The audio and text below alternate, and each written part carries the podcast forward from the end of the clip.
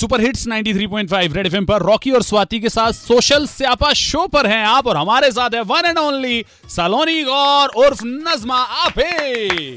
मतलब यार इतने इतनी अच्छी लगती है ना हमको आप लोग की videos we are such a huge fan but honestly बताओ वो सब छोड़ के एक वो लड़की जो कॉलेज के फेयरवेल का वेट करती है जिसने साड़ी ब्लाउज इकट्ठे कर लिए हैं उसकी व्यथा बताइए कोविड नाइन्टीन के टाइम में उन ब्लाउजेस का क्या करोगी सलोनी अब तुम ये बताओ जो सिलवाए थे फेयरवेल के लिए। फेयरवेल याद मत दिलाओ आपने पता नहीं क्यों ये सवाल पूछ लिया मेरी दुखती रथ पे हाथ रखा है। मतलब मैं इतनी ज़्यादा एक्साइटेड थी। कॉलेज की फेयरवेल तो मुझे अटेंड नहीं करनी थी मुझे हॉस्टल की फेयरवेल अटेंड करने का बहुत ज़्यादा मचा हुआ था कि हाँ क्योंकि वहीं सबसे ज़्यादा मज़े आते थे और हम सबने साथ में प्लान किया था सब साड़ी पहनेंगे। मैंने आज से पहले कभी साड़ी वाड़ी पहनी नहीं थी। मम्मी की एक साड़ी सिलेक्ट की ब्लाउज अपना सिलवाया था। मम्मी दुखी है कि सिलवा के छोड़ दिया कब पहनेगी पता नहीं।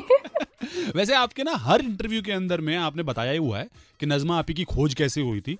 आप हमें भी बताई दो एक बार एक दिन मेरे आ, मैं सोकर जागी तो मुझे ऐसे विचार आए कुछ रिवॉल्यूशनरी कि हाँ। शायद ऐसा कुछ हो सकता है फिर मुझे दूर दृष्टि से ये पता चला कि कहीं एक दिन जाकर ये वीडियो वायरल हो सकती है। तो मैंने सोचा कि नजमा आपी की तरह एक कैरेक्टर बना हाँ। सकते हैं। एक दिन मेरी किस्मत खुल जाएगी।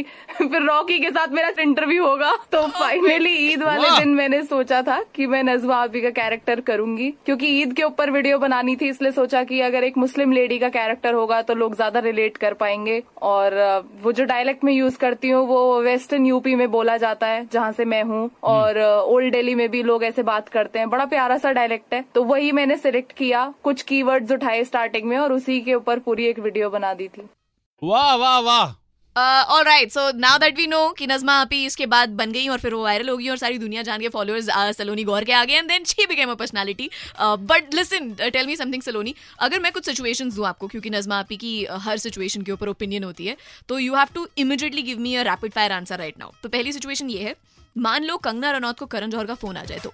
भैया स्वाति ये सिचुएशन ही गलत है। उस लड़की ने तो पहले ही करण जौहर का नंबर ब्लॉक मार रखा होगा। तुम्हें लग रहा है फ़ोन आ जाएगा? अच्छा दूसरी सिचुएशन रणबीर और सोनम कपूर फंस गए हैं लिफ्ट के अंदर। फिर मतलब मेरे को नहीं पता क्या होगा लिफ्ट में बंद हो गए। मेरे को लग रहा है अगर रणबीर उसका फ़ोन छीन ले तो ज़्यादा बेटर होगा। ट्वीट कर रही थी कुछ अजीब सा कर्मा वर्मा पता नहीं क्या क्या। मैं सोच रही फ़ोन छीन ले तो ज़्यादा बेटर है।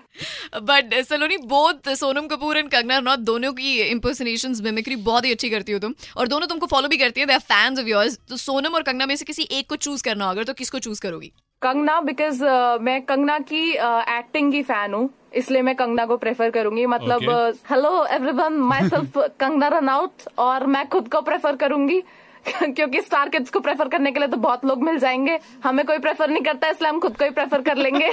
तनु एड्स मनु रिटर्न्स मेरी दूसरी मूवी थी जो मैंने थिएटर में देखी थी तो अच्छा। तो तब से मैं कंगना की इतनी बड़ी फ़ैन हो गई थी तो या I prefer her right now अरे टिकटॉक ब्रेक कर दिया था इन्होंने मतलब इन्होंने टिकटॉक ने इनका वीडियो डिलीट किया अब लोगों के फ़ोन से टिकटॉक डिलीट हो गया है। वो मज़ाक की बात अलग है। लेकिन वो टिकटॉक क्या था वो आप हमें सुनाए यहाँ से डिलीट नहीं होगा। हाँ तो मैंने बोला था अस्सलाम वालेकुम इंस्टाग्राम के बंदो। मैं भैया पहले तो ये चाइना हमें कुछ भी दिए जा रहा है हम कुछ हाँ. भी लिए जा रहे हैं तो ये भेजे ही जा रही है। पहले इन्होंने अपना कोरोना वायरस भेज दिया। हम्म। हमने रख लिया फिर इन्होंने हमें अपना अजीनोमोटो वाला खाना भेज के हमारा डाइजेस्टिव सिस्टम बिगाड़ के रख दिया। हाँ। इन्होंने टिकटॉक भेज के हमारा यूथ बिगाड़ के रख दिया। मतलब ये चाह क्या दिया है चाइना ये बस मुझे स्टार्टिंग का थोड़ा याद है। उसके बाद तो वीडियो डिलीट विलीट हो गई थी।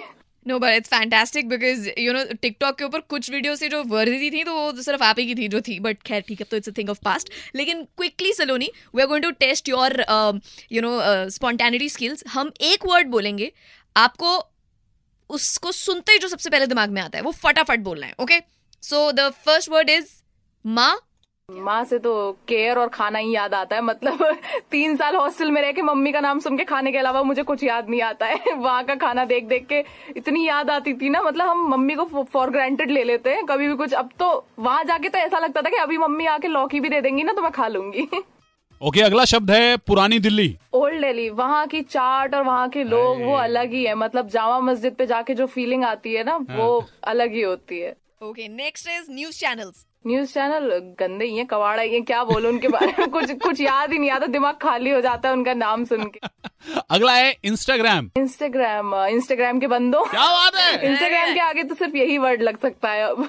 ऑलराइट नेक्स्ट इज़ सोशल स्यापा सोशल से आप वेरी फनी बहुत अच्छे लोग। और इसके आगे मैं क्या बोलूँ इतना मज़ा आया। रॉकी के लिए चिल्ला के बोल देती हूँ रॉकी को पता नहीं आवाज़ आई होगी कि नहीं। रॉकी मुझे वीडियो में बहुत मज़ा आ रहा है। Thank you very much thank you very much Saloni. मज़ा आया बात करके। Actually thank you red FM इनको बोलो वो कंगना राउत स्टाइल में थैंक यू बोल के जाए ना। अच्छा बोलो ना यार। हेलो एवरीवन ये वीडियो देख लेना हमने बड़ी मेहनत के साथ शूट की है। रॉकी को तो बेचारे को कान में तेल डालना पड़ गया मेरी आवाज़ सुनने के लिए। बाकी तुम लोग पॉपकॉर्न खाओ बेला चाओ। वीडियो आपको रेड एफ़ इंडिया के पेज पे मिलेगी मेरी स्टोरीज में आपको मिलेगी वहाँ से आपको लिंक मिल जाएगा। ट्विटर फेसबुक सब जगह पर आपको मिलेगी। चेकआउट मार लो वीडियो मज़ा आ जाएगा आपको। बजाते रहो।